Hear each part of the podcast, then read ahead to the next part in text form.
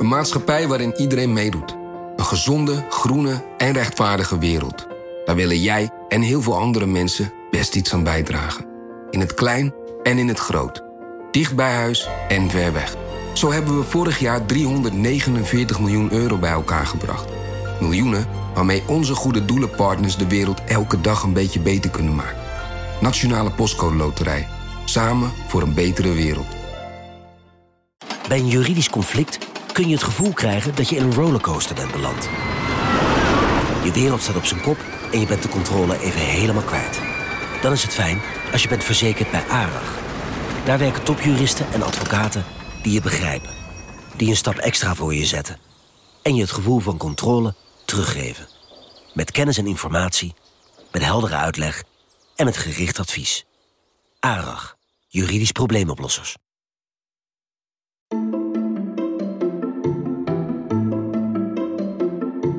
Welkom. Wij zijn Onbehaarde Apen. Dit is een podcast van NRC over wetenschap.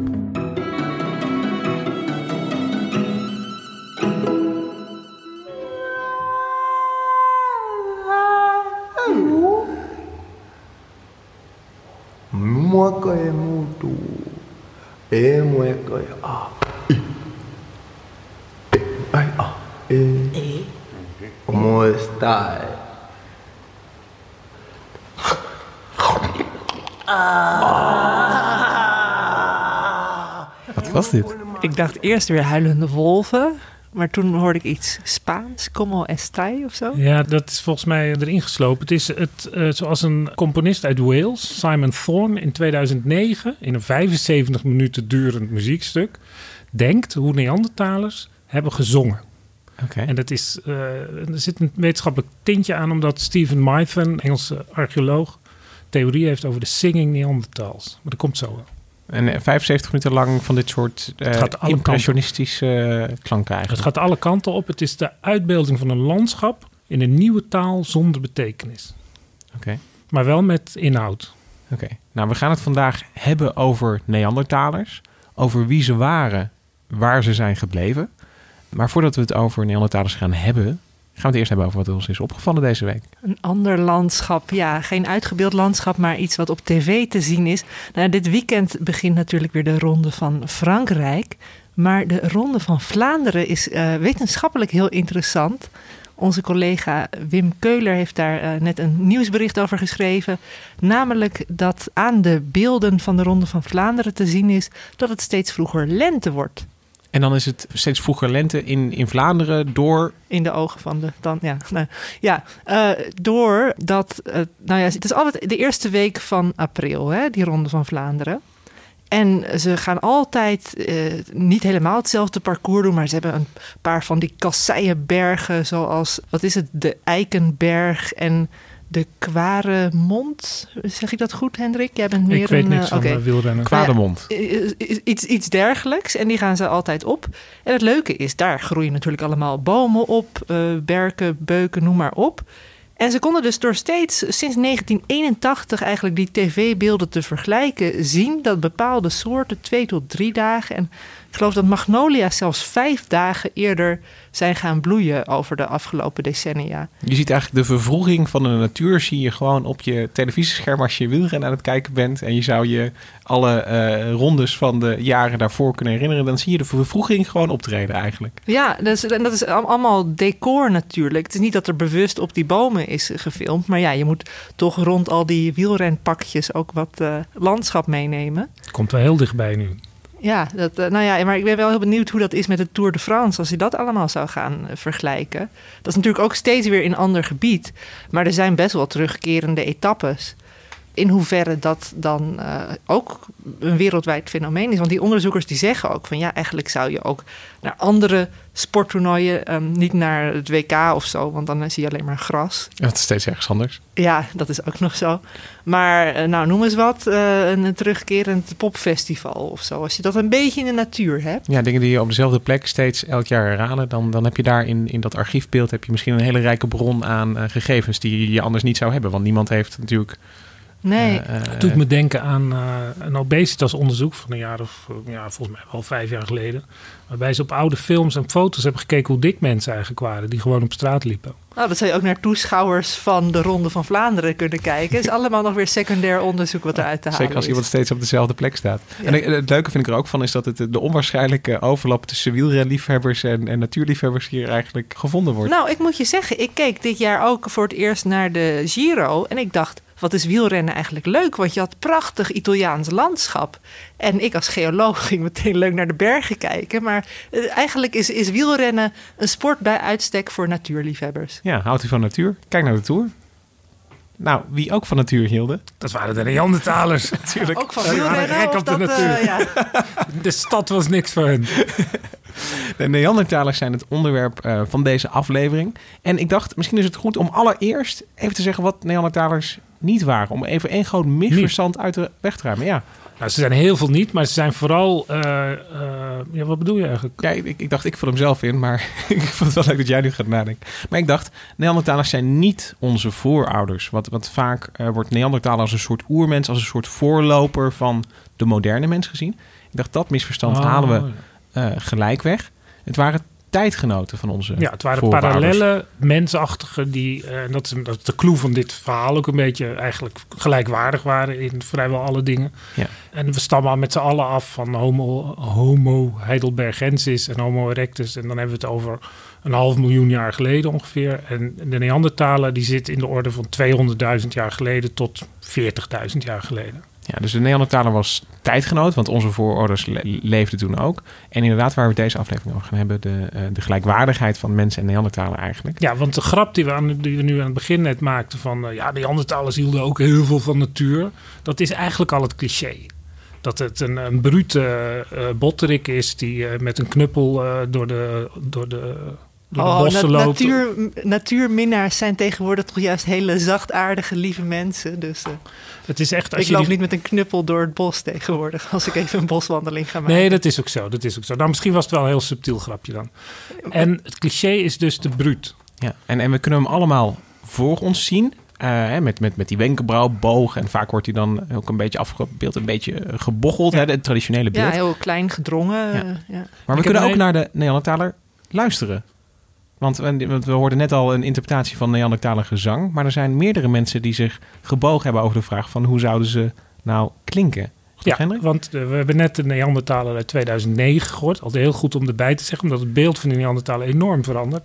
En we kunnen nu een stukje uit 1981 van een beroemde film, The Quest for Fire. Heel serieus geprobeerd om die zich in te leven in de Neandertalers. Die spelen de hoofdrol. En dan klinken ze zo.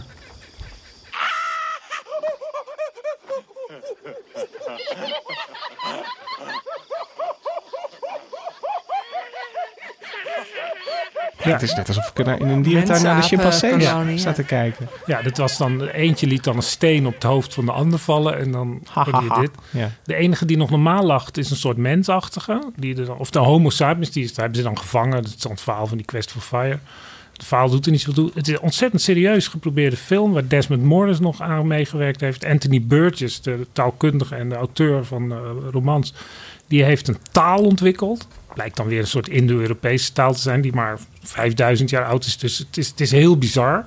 Maar toen was het van, we hebben het serieus geprobeerd. En dat kan je nu horen. En dan moet je weten, atra is vuur. Atra, no. Do, atra. Ben je graag, do, atra, do. Dat is uit dezelfde film. Ja, dat is uit dezelfde film. Maar het is eigenlijk een beetje een kruising tussen...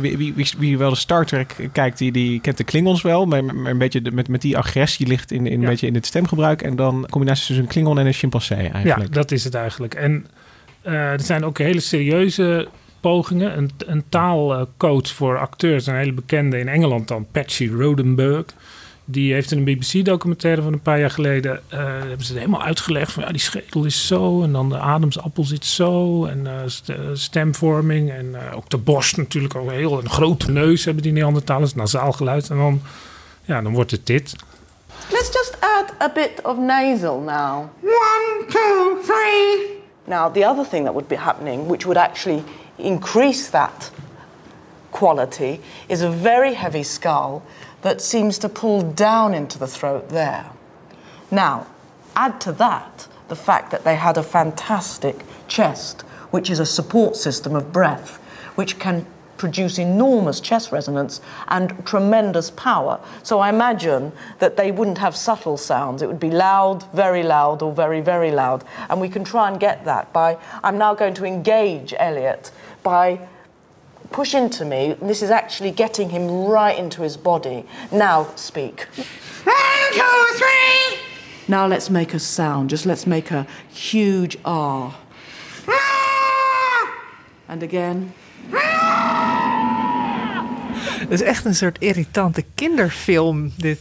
Het is een beetje een griezelig mannetje, ja, dus, zie ik voor. Zelfs als mensen hun best doen, dan is het een totale weirdo, die Neandertaler. Maar waarom willen we eigenlijk weten hoe die klonk?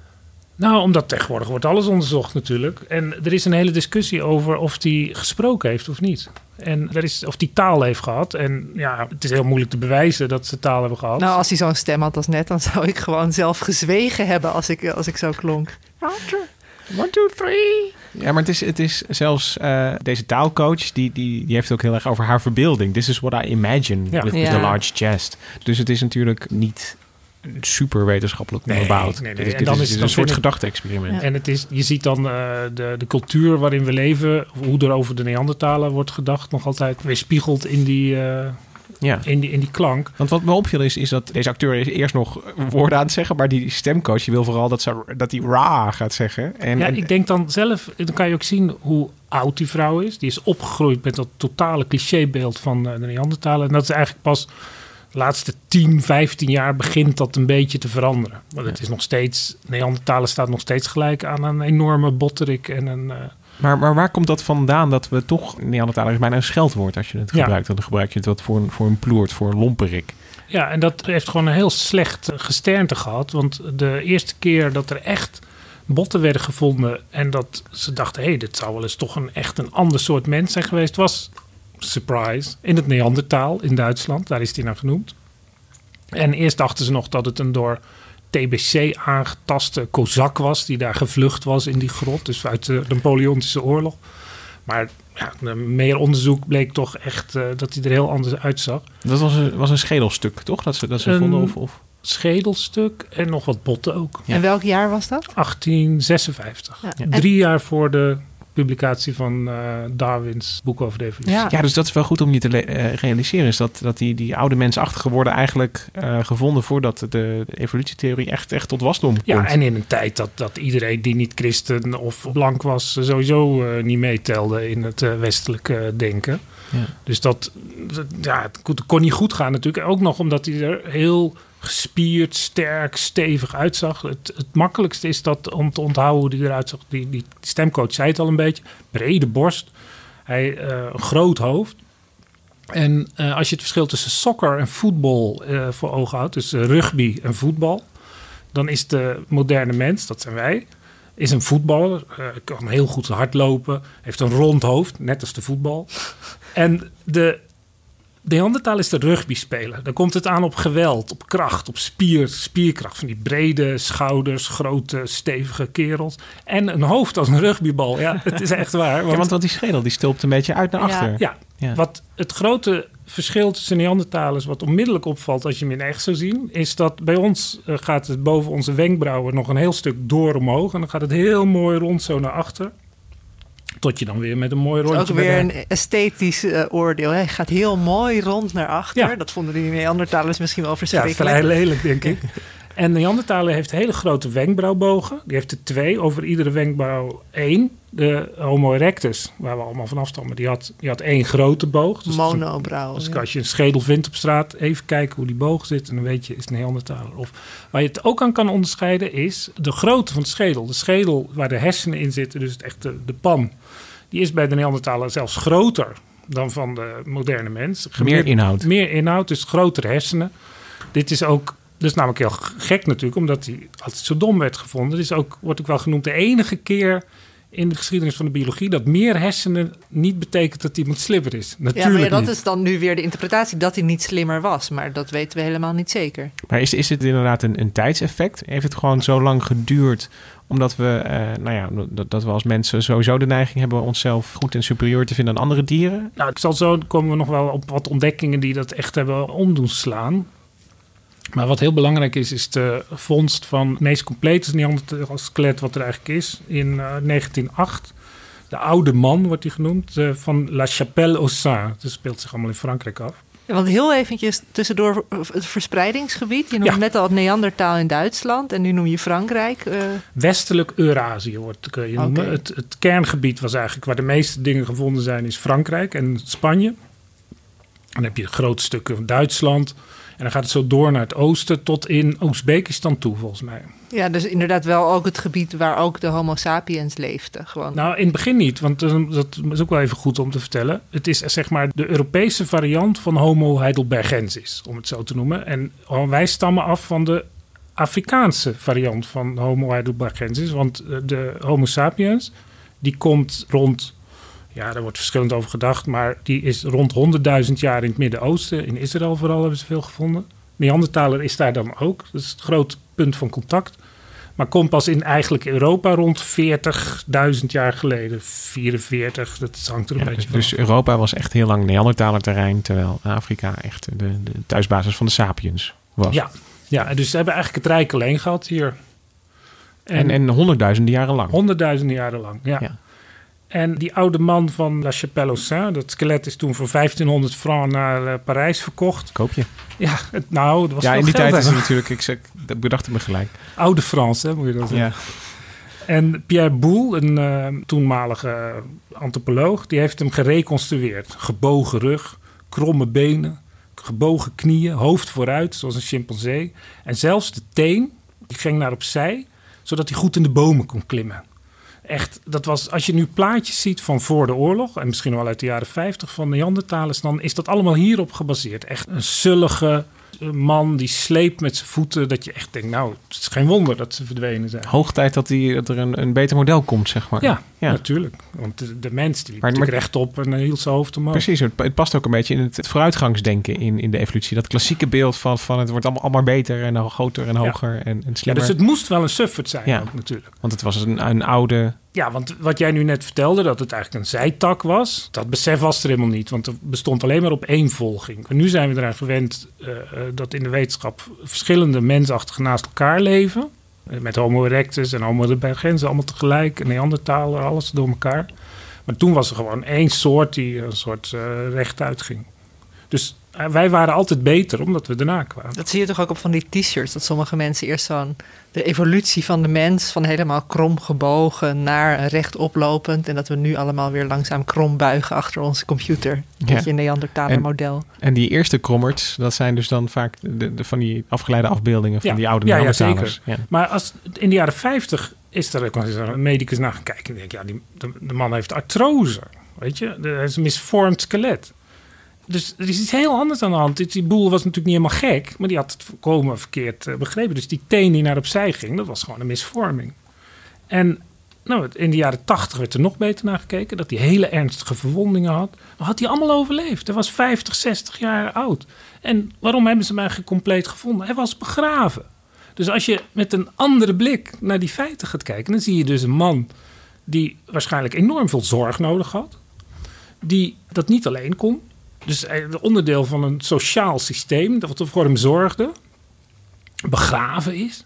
eigenlijk heel modern. Heel veel mededogen dan ook. Het interessante is dat het is een andere blik. Het is ook een blik die dus rekening houdt... met de omgeving rond deze man. En is eigenlijk zegt hij was eigenlijk best... vergevorderd in gedrag... als je het hebt over dus mededogen. De wetenschap kijkt er ook anders naar. Weet je? In de jaren 50 wordt er dan medisch naar gekeken... in de jaren 80 wordt er dan meer naar de omgeving gekeken. Maar het heeft allemaal geen invloed... eigenlijk op het beeld van de Neandertaler... Want bijvoorbeeld er is in de jaren 80 of in de jaren 90... is er een fluit gevonden, ergens in Joegoslavië... uit Neandertaaltijd. Maar dat bleek dan weer 3 gaten van een hyena in een bot te zijn. Dus dat was helemaal niet een fluit. Dat kon je weer makkelijk wegredeneren. Dat kon je allemaal wegredeneren. Ja. Wat je nu beschrijft is dat er zo'n fluit, dat je er op twee manieren naar kan kijken. Dat gebeurde volgens mij heel vaak. Want ik was een boek uit 2012 aan het teruglezen in voorbereiding op deze podcast. How to Think Like a Neanderthal. En het ging over een slachting die bij Lacotte, een klif, heeft plaatsgevonden die nu op Jersey ligt. Dat eiland. Toen was het nog geen eiland. Toen lag de Noordzee nog droog. En er lagen allemaal mammoeten en neushoorns onderaan die klif. En het lijkt er sterk op dat Neandertalers die dieren van die klif af hebben gedreven. En zelfs in dat boek werd er... Nou ja, dat kun je al zeggen, dat is best wel complex gedrag. Als je dat voor elkaar krijgt als groepje mensen om van die grote zoogdieren zo'n klif af te jagen... Dan moet je van tevoren afspreken. Je kan niet zomaar in het wilde weg achter die dieren aanrennen dan. Dan ben je goed bezig. En zelfs in dat was dan 2012, werd er nog gezegd van... ja, deze Neandertalers die hadden behoorlijk veel geluk met wat ze voor elkaar hebben gekregen. Dus zelfs als je dan... Weet je, het schreeuwt bijna van... hoi, ik ben hier en ik kom best wel wat. En toch kun je het dan nog zo wegredeneren dat het niet zoveel voorstelt. Ja, want dat vond ik ook net het gekke toen we het over die schedelinhoud hadden. Dat jij eigenlijk zei, Hendrik, van dit was voor het eerst dat er iemand met een grotere... of een soort met een grotere schedelinhoud dan de mens was... die wel dommer was. Maar hoe weten we dat ze minder intelligent waren dan wij? Is dat niet ook gewoon een soort zelfopklopperij? Ja, natuurlijk. Er zijn eigenlijk twee redenen waarom dat beeld van de Neandertaler gekanteld is sinds 2000. Ten eerste is er het simpele antwoord. Er is gewoon heel veel meer onderzoek. Als je kijkt naar de wetenschappelijke databases... hoeveel onderzoek er wordt gedaan... dan is bijvoorbeeld in 1909 één stuk, één artikel. In 1960 misschien 40. En dat loopt zo heel langzaam op. En dan heb je dus tot de jaren 80... heb je 30, 40 artikelen per jaar. In de jaren 90 komt het over de 100. En na 2000 is het honderden per jaar. Honderden, ieder jaar weer. En vorig jaar waren het er 1100. Ik denk dat er in 2017 meer artikelen zijn verschenen over de Neandertaler... dan alles wat er voor 2000 is verschenen. Dus er is heel veel kennis. Maar er is ook nog iets anders aan de hand. Want in de tijd dat dat beeld van de Neandertaler werd gevormd... werd de westerse samenleving als het ideaal beschouwd... en alles wat er van afweek, dat was minder. En ja, de Neandertaler heeft eigenlijk ook geprofiteerd van een soort dekolonisatie... van de prehistorie. Want precies wat jij net zei, Lucas... over die interpretatie van die vondsten van die klif. Ja, als het dan bij de Neandertalers voorkwam... dan hadden ze enorm geluk. Zou het bij de moderne mens... dus Cro-Magnon mensen uit de ijstijd zijn gezien... slimme, verstandige mensen zijn geweest. Maar er worden toch wel altijd van die... en ik besef dat nog uit dat superioriteitsdenken... maar er worden toch altijd dingen aangewezen... zoals van, nou ja, mensen maakten kunst. En, en dan er zitten een paar hele leuke dingen in. Want een van de grote geheime revoluties van de mensheid... dat heeft zich 300.000 jaar geleden afgespeeld. Dat was de invoering... of de uitbreiding van een bepaald soort manier van stenen werktuigen bewerken. Invoering klinkt als een beleidsbeslissing. Ja, toen heeft de regering eindelijk... stenen voorwerpen. De Raad van State lag nog lang dwars. Maar dat wordt wel de eerste Franse revolutie genoemd. Okay. Omdat de oudste dingen die ze gevonden hebben zijn in Frankrijk. In het dorpje Levallois. Daar is dat ook naar genoemd. En daarvoor was ook al wel enig verstand nodig om werktuigen te maken. Maar daarvoor was het eigenlijk zo dat je pakte een steen en je sloeg eraf wat je niet nodig had. En dan hield je een soort vuistbijl over. En daar kon je dan van alles mee doen. En in die Levallois-techniek zijn die afslagen eigenlijk het eigenlijke werktuig. Dus mesjes, kort, lang, allerlei soorten. En dan moet je van tevoren, ja, dat is heel technisch. En dat hoeven we nou niet in detail uit te leggen. Maar dan moet je van tevoren heel goed nadenken hoe je dat doet. Kan je niet zomaar een beetje tikken en geluk hebben. Dus dat wordt echt als een revolutie gezien. Maar dan, Levallois, 300.000 jaar geleden. Dat moeten we wel. Ja, dat zijn Neandertalers. Of de voorouders van Neandertalers. Werd nooit benadrukt. Ook omdat korte tijd daarna het ook in Afrika voorkomt. Ja. En het werd altijd gezien dat het dus vanuit Afrika naar... Als je naar de data kijkt... Dan zie je een omgekeerde beweging. Ja, dat het waarschijnlijk door Neandertalers is uitgevonden. Dat wij gewoon naaapten, ja. Maar denk je niet dat het ook ermee te maken heeft...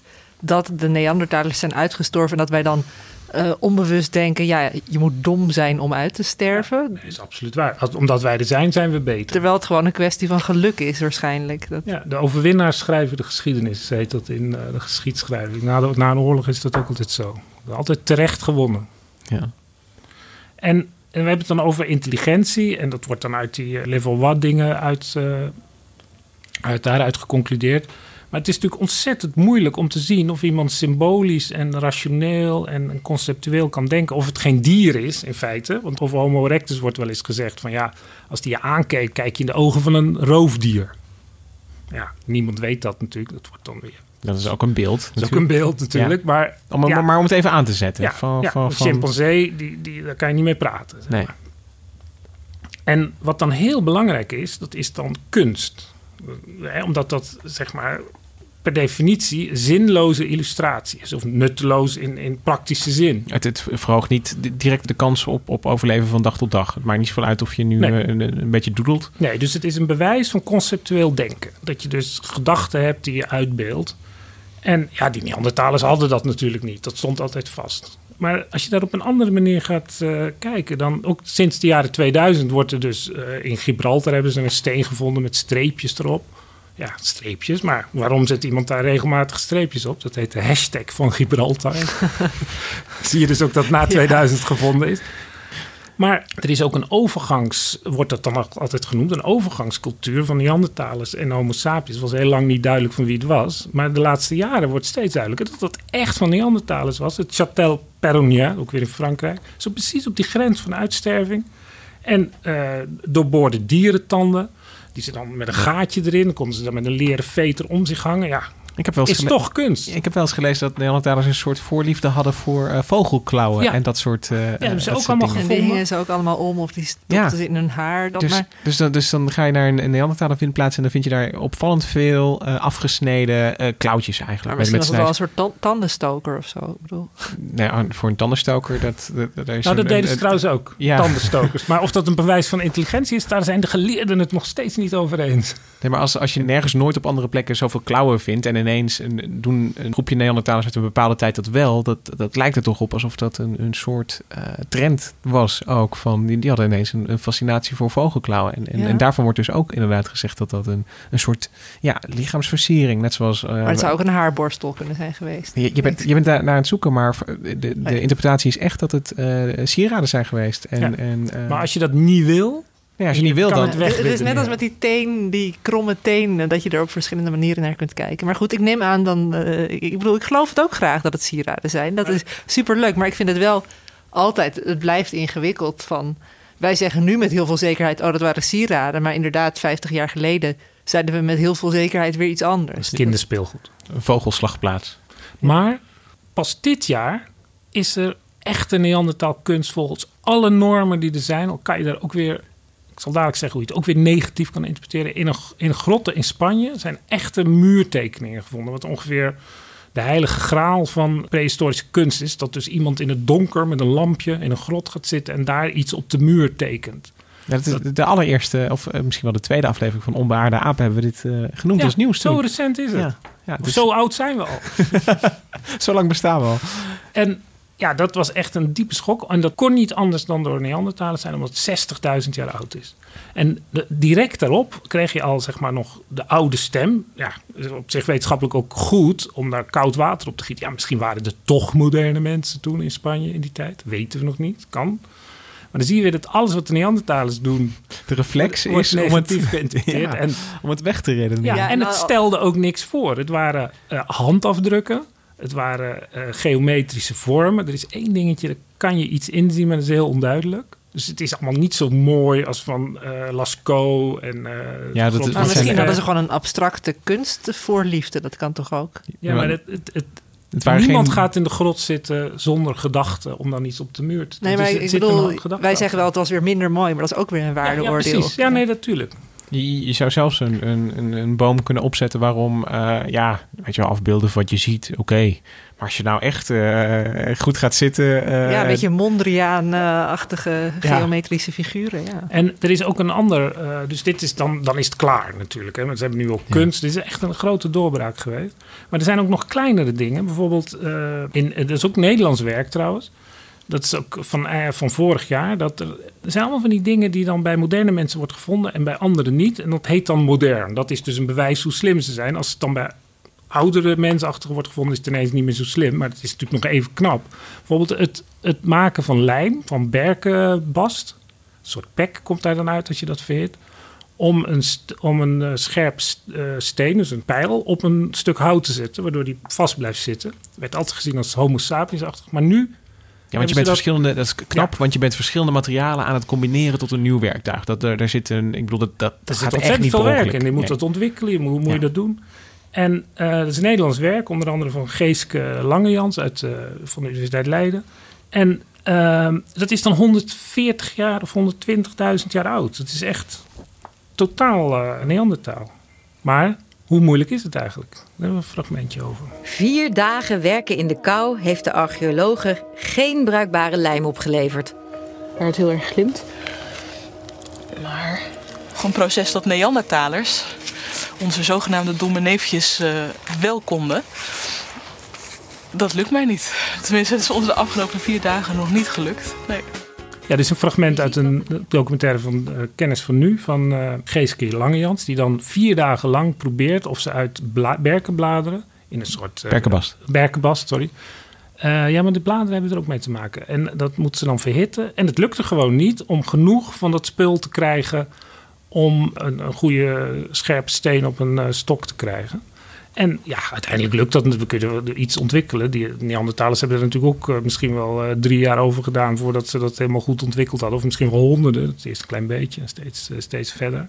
Maar zo wordt eigenlijk iedere keer alles wat bijzonder was voor Homo sapiens, wordt ook, weliswaar niet zo prachtig vaak of net anders, maar toch ook bij de Neandertalen gevonden. En hij wordt dus steeds met onze gelijken. Mag ik het even op een rijtje zetten wat we tot nu toe allemaal al hebben? Want we hebben dus al materiaalkennis en vaardigheid om dat te gebruiken en te bewerken. We hebben een kunstzinnige decoratieve inslag, zeg maar, met tirantijntjes en dingetjes werden mooi gevonden. Een muzikaal gezang. Dat is dan fantasie een beetje, maar dat kan natuurlijk. Ja. Dat wordt niet ondenkbaar. En we hebben geavanceerde jachtmethoden, hebben we het al even over gehad. We hebben al zorg voor elkaar. Ik bedoel, het wordt al met al wordt wel een rijk beeld van dit volkje. Ja, en dat wordt eigenlijk ook steeds gekker waarom die... als die zo gelijkwaardig was aan de moderne mens... Ja, waarom zitten dan hier geen Neandertalers een podcast te maken? Maar jij noemt het ook weer volkje. Dat is toch ook weer... Ja, maar dat vind ik ook gezellig. Weet je, het blijft dus toch een soort fantasie. Smurfachtige... nee, maar het is zo tot de verbeelding sprekend. Een volkje, ja, een beetje fantasievol vind ik dat woord. Ja, ik vind het wel bij passen. Maar goed, waarom zitten hier geen Neandertalers? Ja, waarom zitten hier geen Neandertalers een podcast te maken? We hadden een hele podcast kunnen maken. Alleen maar de theorieën over waarom de Neandertaler zou zijn uitgestorven. Eigenlijk alles wat je kan bedenken is ook genoemd. Een van de leukste vind ik dat ze natuurlijk aan Creutzfeldt-Jakob zijn overleden. Dat is die hersenziekte die je krijgt doordat je hersenweefsel eet. De gekke koeienziekte. Ja, gekke koeienziekte. En dat komt omdat ze ook, trouwens net als Homo sapiens, aan cannibalisme deden. En dan eet je ook dat brein. Maar er is natuurlijk geen schijn van bewijs. Want ja, waarom hebben ze dan 200.000 jaar in Westelijk Eurasië beheerst? Dan hebben ze alleen op het laatst gingen ze ineens hersen eten. Wat ook een hele leuke is, ook heel modern, is dat ze ten onder gingen aan fijn stof door slecht geventileerde grotten waar ze hun vuur in stookten. Dan zie je ook weer dat holbewonerachtige idee. Wat ook een hele mooie is dat ze, want daar hebben we het nog niet helemaal precies over gehad, dat ze dus een verschil met Homo sapiens was wel dat zij heel veel op groot wild joegen. Ja. Homo sapiens had een meer gemengder dieet. Al wordt daar ook weer... Groot wild, hebben het echt over de bisonachtige, de neushoorns, de mammoeten.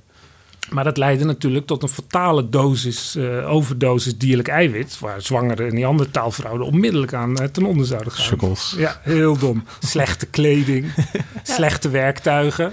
Ja, toch. Alle argumenten zijn... Ja, ze hebben toch heel lang volgehouden met slechte werktuigen. Klimaatverandering was toch ook misschien nog een optie? Ja. En dat heeft dan weer misschien met die kleding te maken, weet ik niet. Nou, het zou best kunnen. Maar ze hebben natuurlijk heel wat ijstijd meegemaakt ook. Want de laatste ijstijd was erg, maar die daarvoor, toen zaten ze hier ook al. Ik noem dit even omdat ze hebben honderdduizenden jaren hier gewoon overleefd. En ik bedoel, het is niet zo dat als echt die werktuigen het probleem waren geweest, waarom hebben ze het dan 300.000 jaar wel volgehouden? Ja, maar hetzelfde geldt inderdaad voor vlees eten, voor alles eigenlijk. Maar het is ook wel een leuk... Want we hadden net al even over het Midden-Oosten. En daar zie je dus dat Homo sapiens daar verdwijnt. En dat de Neandertalen daarvoor in de plaats komt. Dus het is ook andersom gebeurd. En het zou best, de Neandertalers hadden hier dan gezeten en dan gediscussieerd, ja, waarom zouden die Homo sapiens uit het Midden-Oosten dan ooit zijn verdwenen? Waren zij zoveel dommer dan wij? Ja, ze zouden ons geen Homo sapiens hebben genoemd waarschijnlijk. Ze hadden in ieder geval kleinere schedels, zou ik dan zeggen, als Neandertalen.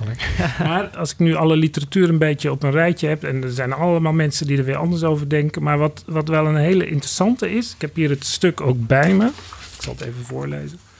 A parsimonious neutral model suggests that Neanderthal replacement was determined by migration and random species drift. Oftewel, het was gewoon toeval. Domme pech. Ze hadden het grootste nadeel van de Neandertalers was dat het een dun bevolkte groep was. Er zijn de meest krankzinnige berekeningen hoeveel Neandertalers er waren. Dat varieert van een paar duizend tot 70.000. En als er dan de Homo sapiens populatie die dan naar Europa kwam, de overlap is ongeveer 5.000 jaar ongeveer. Zo rond 40.000 jaar geleden. Daar worden nou altijd grotere getallen op gezet. En dat was soms al 10 keer zo groot. Dat zou kunnen. En deze mensen in Nature Communications van vorig jaar, die noemen ook dat er het grote verschil was dat de Neandertalers die zaten alleen maar hier. Maar die Homo sapiens, er konden voortdurend nieuwe Homo sapiens uit het Midden-Oosten, uit Afrika, konden voortdurend bijkomen. En dat geeft gewoon een bepaalde druk. Een paar procent verschil, net wat meer mensen. Dus ik hoef me geen oorlog voor te stellen ook. Want dat wordt ook nog wel eens uitgeroeid. Ja, dat is natuurlijk het makkelijkste. Ja, de koloniale oorlog van het Victoriaanse Britse leger tegenover de Afrikaanse inboeling. Maar wij zorgen nu toch ook voor ons, door onze grote aantallen, zorgen wij nu ook voor het uitsterven van allerlei soorten. Zonder dat dat per se gepaard hoeft te gaan met een uitdrijvingsjacht of zo. Weet je, omdat geschikt gebied. Ik sprak laatst primatoloog Frans de Waal.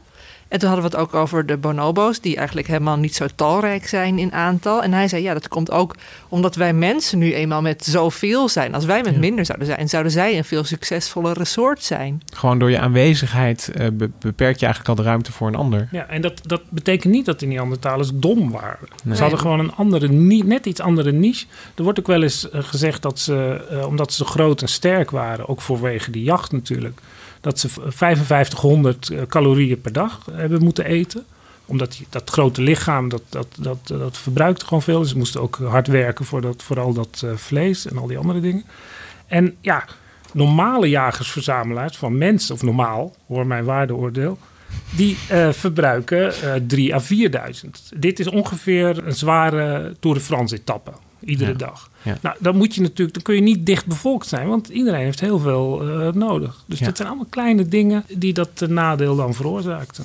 Ja, maar dan zit er toch iets deterministisch in. Dat je zegt van, dit zijn de energiebehoeften, dit is de voedselstrategie.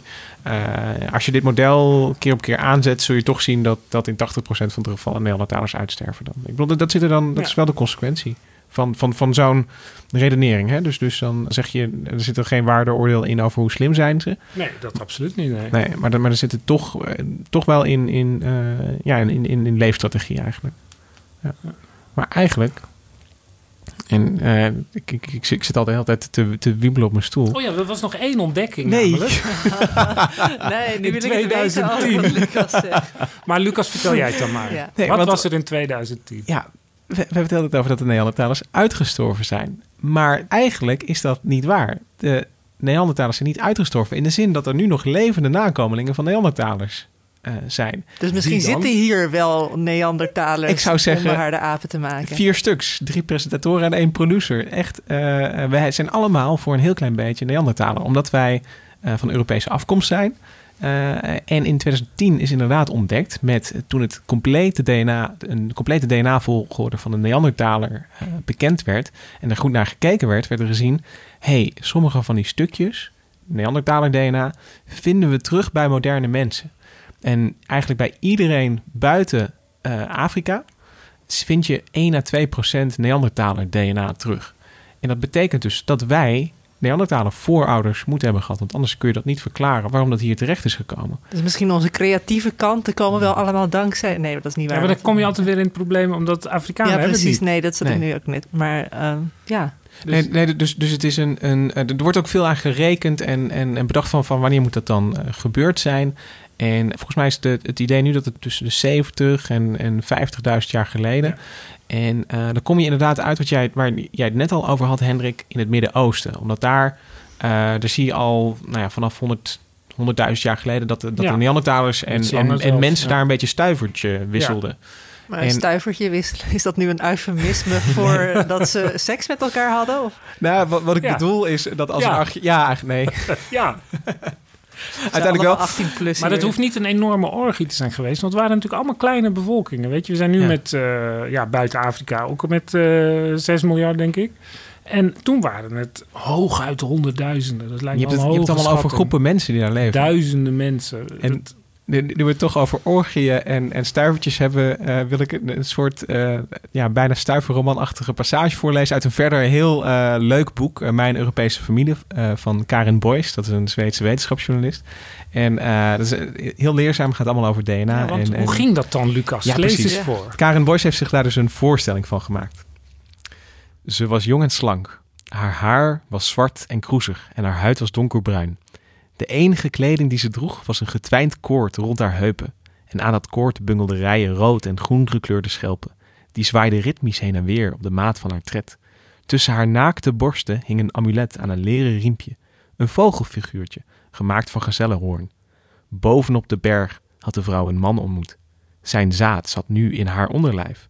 De man was ongeveer even lang als de vrouw, maar veel zwaarder en sterker. Mogelijk had hij geweld gebruikt bij een ontmoeting. In dat geval zou ze zich nauwelijks hebben kunnen verweren. Zijn gezicht leek niet op de gezichten van de mensen die de vrouw eerder had ontmoet. Zijn neus was veel groter en breder en zijn hele gezicht stak als het ware naar voren. Zijn ogen waren bruin, net als de haren, maar zijn huid was lichter en zijn haar hing recht omlaag. Hij rook vooral heel apart. Dat had ze pas gemerkt toen ze vlak bij hem was. Hij had een scherpe, vreemde geur. Ja, wat is dan die vreemde geuren? Ja, al dat vlees natuurlijk. Ja, maar toch wel weer... En die rook van het vuur. Die bijzin van dat hij mogelijk geweld had gebruikt... dat impliceert wel weer de brute kant van de Neandertaler. Dat het Casanova was die met een bosje bloemen klaar stond. En de waarheid is natuurlijk... we weten het niet hoe het is gebeurd... maar we kunnen er wel geïnformeerd over speculeren, zou ik willen zeggen. Want je kunt gaan kijken van waar zitten die stukjes Neandertaler-DNA... als je bij moderne mensen gaat kijken. Nou, ze zitten op heel veel plekken... Maar op één plek waar ze niet zitten, is op het X-chromosoom. Of heel weinig. Dus op het X-chromosoom, dat is een van de menselijke geslachtshormonen. Vrouwen hebben 2 X-chromosomen en mannen hebben een X- en een Y-chromosoom. Dat er weinig Neandertaler-DNA op het X-chromosoom gevonden wordt... dat zou je kunnen verklaren als het vooral mannen waren geweest. Dus het zit veel op het Y-chromosoom? Nee, of dat is een leeg chromosoom. Het ei stelt bijna niks voor. Dat is echt een chromosoom van niks. Ik bedoel, al die mannelijkheid wordt echt aan een flutchromosoompje bepaald eigenlijk. Er zit 1 gen op, man. Ik geloof dat er een handvol zijn, maar echt veel zijn het er niet. Terwijl er echt 10-tallen op het X liggen. Maar dat er dus weinig Neandertaler op X wordt gevonden... dat zou dus kunnen komen dat de bijdrage van Neandertalers aan moderne mensen... vooral via de mannelijke lijn liep. Want mannen hebben nu eenmaal minder X. Dus dan hebben ze ook minder X bijgedragen. Dus zien we minder X. Ja, en dus helemaal niks op het ei. Want er zou er nog een Neandertaal-ei-lijntje moeten zijn. Het is zo klein.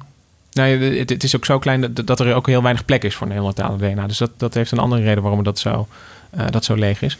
Maar dus je ziet die mensen hier dus opkomen uit Afrika en het Midden-Oosten. Dus wat er vooral gebeurde was dat Neandertalen mannen met mensenvrouwen lijkt het... hebben gepaard. Ja, en als het dan een kwestie was van aantrekkingskracht... en spannende vakantieliefde of verkrachting, dat weet je niet. Dat weet je dus helemaal niet. We weten wel dat er... Hendrik noemde het al even. Er zijn wel signalen van een soort technologie-uitwisseling ook. Dat chateaubriand bijvoorbeeld. Chateaubriand, want bijvoorbeeld die hangers... wat hier ook weer genoemd werd, zo'n hanger om de nek... dat komt voor het eerst voor bij chateaubriand. In Afrika vind je geen doorboorde tanden met hangertjes... Dat hebben waarschijnlijk Homo sapiens van de Neandertalers overgenomen. Want daarna duikt het bij Neandertaler ook op. En er zijn nog meer bepaald soort... Dat is dan uit Europa bekend, hè? Niet uit het Midden-Oosten. Maar een bepaald soort manier om leer te bewerken... met een bepaald soort bot, lissoir. Ik weet niet precies hoe het zit. Maar dat is ook eerder bij Neandertalers. En dan wordt het heel snel overgenomen door Homo sapiens. Dus dat lijkt op een soort... als er groepen Neandertalers en groepen mensen elkaar ontmoeten... en technologie hebben uitgewisseld. Ja, misschien ook wel mensen. Weet je wel, misschien werd er af en toe een bij moderne Jagersverzamelaars weten we ook dat die af en toe, dat vrouwen de groep verlaten of juist mannen. We gaan ook niet gelijk vechten als ze elkaar zien. Kijk, eerst even valt er wat voordeeltje te behalen. Ja. Er zijn leuke dingen, kunnen we wat ruilen. Ja, dus in dit scenario werd de verkrachting even als mogelijkheid genoemd. Maar ik bedoel we zullen het nooit zeker weten. En een andere interessante vraag vind ik van wat is dat dan, dat Neandertaler DNA? Wat doet dat dan nog in ons? Ik bedoel, wat hebben we er dan? Wat hebben we er dan? Of wat hebben we er juist niet aan? Want die mogelijkheid is natuurlijk ook dat het niet alleen maar goede dingen doet. En door het langzaam krijgen genetici steeds beter zicht op wat dat Neandertaler DNA doet. En vorig jaar verscheen er een interessante studie van de UK Biobank is dat. En dat is een heel groot onderzoek waar 100.000 mensen in zitten. Hun DNA is bekend. En die krijgen allerlei medische testen. Die moeten allerlei vragenlijsten invullen. En dan kan er dus gekeken worden van... is er bijvoorbeeld een bepaalde samenhang tussen een bepaalde ziekte... en een bepaalde genvariant. En zo zijn er dus verbanden gevonden tussen bepaalde eigenschappen die mensen hebben... en Neandertaler DNA. Een van die eigenschappen die volgens mij driekwart bijna van de Europeanen hebben... is dat onze huid makkelijk verbrandt. Dus mensen die... fijn. Ja. Ja, en bedankt Neandertaler voorouders. Ja, ja. Maar dat heeft natuurlijk een reden, omdat ze waarschijnlijk dan beter vitamine D konden maken. Ja, dus als je kijkt, dus het fenotype zoals dat dan heet in die biobank, dat is dan er is mensen gevraagd naar van, verbrandt u makkelijk? Nou, dan hebben er heel veel ja ingevuld. Maar dat wijst natuurlijk op een soort lichte huid. Dus heel veel Neandertaler DNA-varianten, die hebben te maken met haar en huid. En dus ook met die lichte huidskleur misschien... dat daar iets van de Neandertalers tussen is meegekomen. Er zijn heel veel genen die huidskleur bepalen... en het Neandertaler DNA is niet het enige... maar het speelt er wel een rol in dus. En ik verbrand supersnel en ik heb donker haar. Betekent dat dan dat ik meer dan 2% Neandertaler DNA heb? Er zit een beetje... sommige mensen hebben iets meer dan anderen... maar wat ik zeg, 3/4 van de Europeanen... heeft deze DNA-variant en dit fenotype in ieder geval. Een van die twee, dat weet ik niet zeker. Maar deze is dus heel wijdverbreid. Dus grote kans dat je hem hebt. Ik heb zelf een DNA-test gedaan. En ik heb ook ooit een keertje mijn oma gevraagd om een DNA-test te doen. En tegenwoordig krijg je een soort uitslag met hoeveel Neandertaler DNA heb je dan. En mijn oma had ietsje meer dan ik. Dus dat vond ik, dat vond ik wel grappig. Maar goed, het klinkt heel weinig. 2%, goed, maakt het uit. Maar het telt misschien wel op. Ja, en dat heb ik dacht eerst dat het meer was. Maar ik heb het even teruggezocht nog gisteravond. En het is als je dus bij alle mensen... En Aziaten hebben dus ook Neandertaler DNA... en ook Aboriginals vind je ook allemaal DNA terug. Eén studie die een paar jaar geleden verscheen... die had er al naar tientallen mensen gekeken... en van hoeveel DNA van een Neandertaler... kunnen we nou bij elkaar terugvinden. En ze kwamen al op 20%. Okay. Dus een vijfde Neandertaler kun je eigenlijk alweer bij elkaar puzzelen... als je alle fragmentjes nu op gaat rapen bij mensen. Dus het interessante is dus dat er... Toen waren er misschien hoge schatting 100.000 Neandertalers. Dat is volgens mij de hoogste schatting ever. Ja, dat is aan de hoge kant, ja. En dat betekent dus dat er nog nooit zoveel Neandertaal-DNA is geweest als nu. Nee, precies. Nee, dat is eigenlijk wederom heel succesvol, die Neandertalers. Als je het gewoon Neandertaler puur als een... is dood, levende Neandertaler. Ja, als je het als een genetisch spelletje ziet.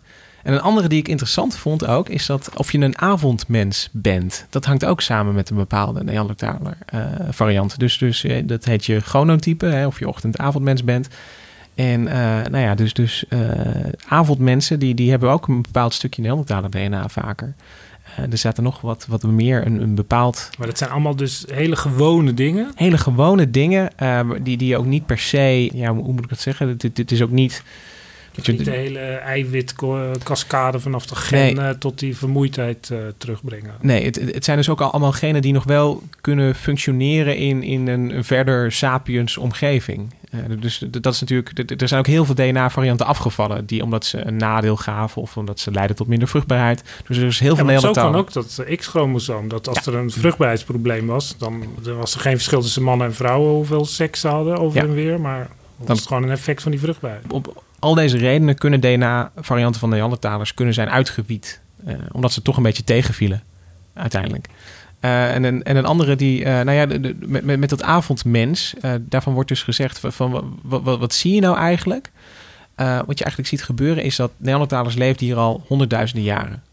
En die waren dus aangepast... aan het leven op hoge breedtegraden... met weinig licht... En daar hebben wij dus eigenlijk van geprofiteerd. En Wil Roebroeks, dat is een Nederlandse Neandertaler-kenner eigenlijk wel. Dat is hoogleraar in Leiden. Die beschrijft dat zo. De vorm is verdwenen. Die schedel is verdwenen. Die kom je in de tram in Amsterdam niet tegen. Maar DNA kom je nog overal tegen. En je moet je voorstellen, als die moderne mensen Europa binnendruppelen, dan ontmoeten ze mensen die sterk op hen lijken, maar die hier al honderdduizenden jaren in Europa en Azië woonden en dus aan koude aangepast waren, aan de pathogenen, aan de lokale infecties. En die, het is heel makkelijk om als het ware mee te liften door het overnemen van die biologische aanpassingen van mensen die hier al honderdduizenden jaren leven. Ja, dus het leuke is hier dat je dus ziet is dat we worden een beetje als profiteurs ja, maar ook een heel ander verhaal. Het binnendruppelen. Ja. Dus niet zeg maar een soort opmars van Homo sapiens. Nee, maar zo vroeg werd er vroeger natuurlijk gezien. Want ik denk dat heel veel luisteraars nog altijd het oude beeld hebben van de Neandertalers, die zijn gewoon uitgeroeid door Homo sapiens. Dat was altijd het beeld. Ja. Superieure wapens van Homo sapiens. Alles was beter. En die sufferts die moesten gewoon het veld ruimen. Ja, en hier kom je toch op een soort de wetenschap wijst een soort vreedzamer alternatief aan, denk ik. Het past ook altijd helemaal precies bij de cultuur, de theorie die we hebben. Dat is dan weer een bron van de argwaan natuurlijk. Maar dat is wel grappig, want we hebben het nu over die avondmensen en we hadden het net ook al over een lichte huid, snel verbranden. Dat doet me allemaal heel erg denken aan onze aflevering over de schaduwkanten van licht, nummer 13. En dit gaat dus eigenlijk over de schaduwkanten van het Neandertalerschap. Maar die zijn heel erg lichtgevoelig. Heeft dat dan ook met de breedtegraad te maken?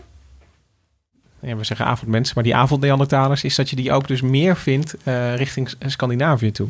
Dus er zijn ook echt signalen dat dit soort eigenschappen van de neandertalers echt gunstig waren voor mensen hier. En tot op de dag van vandaag dat we er dus voordelen van hebben. Voordeel, maar ook nadeel. Er zijn ook neandertaler varianten die bijvoorbeeld, als je op die biobank vragenlijsten kon je bijvoorbeeld invullen of je de afgelopen 2 weken een beetje futloos, een beetje niet enthousiast was voor dingen, een beetje moeilijk te motiveren. En dat bleek ook samen te hangen met één Neandertaler.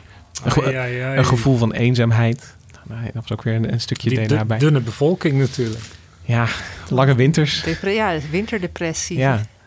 Ja. Het is dus een erfenis met goede en maar ergens moet dat dus ook minder goede kanten. Als dat inderdaad samenhangt met meer Neandertaal-DNA, moet dat dus ook een gunstig iets hebben gehad. Want anders zou het weggeselecteerd zijn. Misschien is het ook wel gunstig om nu en dan een beetje somber te zijn. Natuurlijk. Ja, maar misschien in deze omgeving wel. In een Neandertalers samenleving wel. Maar het is grappig om te bedenken dat... Je vroeg even van waarom is het interessant of Neandertalers spraken Gemma. Maar dus over die Neandertalers meer te weten komen. Dat leert dus ook een beetje over hoe wij nu in elkaar zitten. En veel meer dan is gebleken in 2010 met die grote shock van dat DNA dan eerst. Ik denk dat het beeld dat we uiteindelijk over moeten houden is dat de Neandertaler als pakket is uitgestorven. En dan bedoel ik een volkje met een bepaald uiterlijk, met een bepaalde cultuur, waar bepaalde denkwijzen bij hoorden, met een bepaald gedrag, met bepaalde leefpatronen. Die Neandertaler is weg en die komt ook niet meer terug. Maar het is niet zo dat de impact van de Neandertaler verdwenen is, want die is er nog. En die merken we dus tot op de dag van vandaag. En dat vind ik eigenlijk wel een hele leuke gedachte. Mooi. Dank je. Ja, ik ben wel benieuwd, Lucas. Want ga jij deze zomer nou ook op Neandertalerjacht? Had ik zoiets begrepen? Ja, mijn vakantie ga ik vullen met gotten in Frankrijk. De meeste gotten die toeristentrekpleisters zijn geworden, zijn wel gotten van Cro-Magnons, dus van moderne mensen. Maar ik verwacht zeker een beetje Les Vaulois mee te pikken. Zo, toch een beetje naar je roots. Ja, zeker. Nou ja, nu heb je het eigenlijk al... Ja, Gemma, ik weet dat jij naar Siberië gaat. Ja, daar ga ik een mammoet opzoeken. Ook een beetje lekker... Nee, ik ga ijs bestuderen. Permafrost. Ja. Dus wie weet ook mammoeten. En Henrik, jij gaat ook... naar Friesland. Naar Friesland, ja. Nee, maar dan komen we toch op een belangrijk punt. Is namelijk dat onbehaarde apen, die gaan op vakantie. En dat betekent dat we met zomerstop gaan. Dit is de laatste aflevering, zeg ik dan. Zegt iedereen, dan zeg ik, nee, dit is de laatste aflevering van seizoen 1. We komen terug met seizoen 2. Dus blijf vooral geabonneerd. En neem de tijd deze vakantie om oude afleveringen terug te luisteren die je nog in je wachtlijst had staan. download er een paar en dan kun je ze op vakantie in de auto gewoon afspelen en terugluisteren. En dan zijn wij er weer in september. Ik weet nog een leuk spelletje voor in de auto, voor lange autoritten. Dat mensen kunnen doen wie het mooiste Neandertalergezang maakt. Ik denk dat ze gewoon een heel mooi, diep, zwaar stemgeluid hadden. Ja, dat schijnen toch redenen te zijn waarom ze een hoog stemgeluid hebben. Maar daar kom ik nog op terug. Oké, nou, wie zich verveelt op de autobaan of waar dan ook... Nou, de onbehaarde apen wensen iedereen een vakantie toe... waarin je je innerlijke Neandertaler kan vinden. Of in ieder geval daar iets meer mee verbonden voelt. Wij bedanken Mirjam van Zuidam nog voor het produceren van deze aflevering. En fijne zomer voor iedereen. En dan tot in september. Doei. Doei. Oh.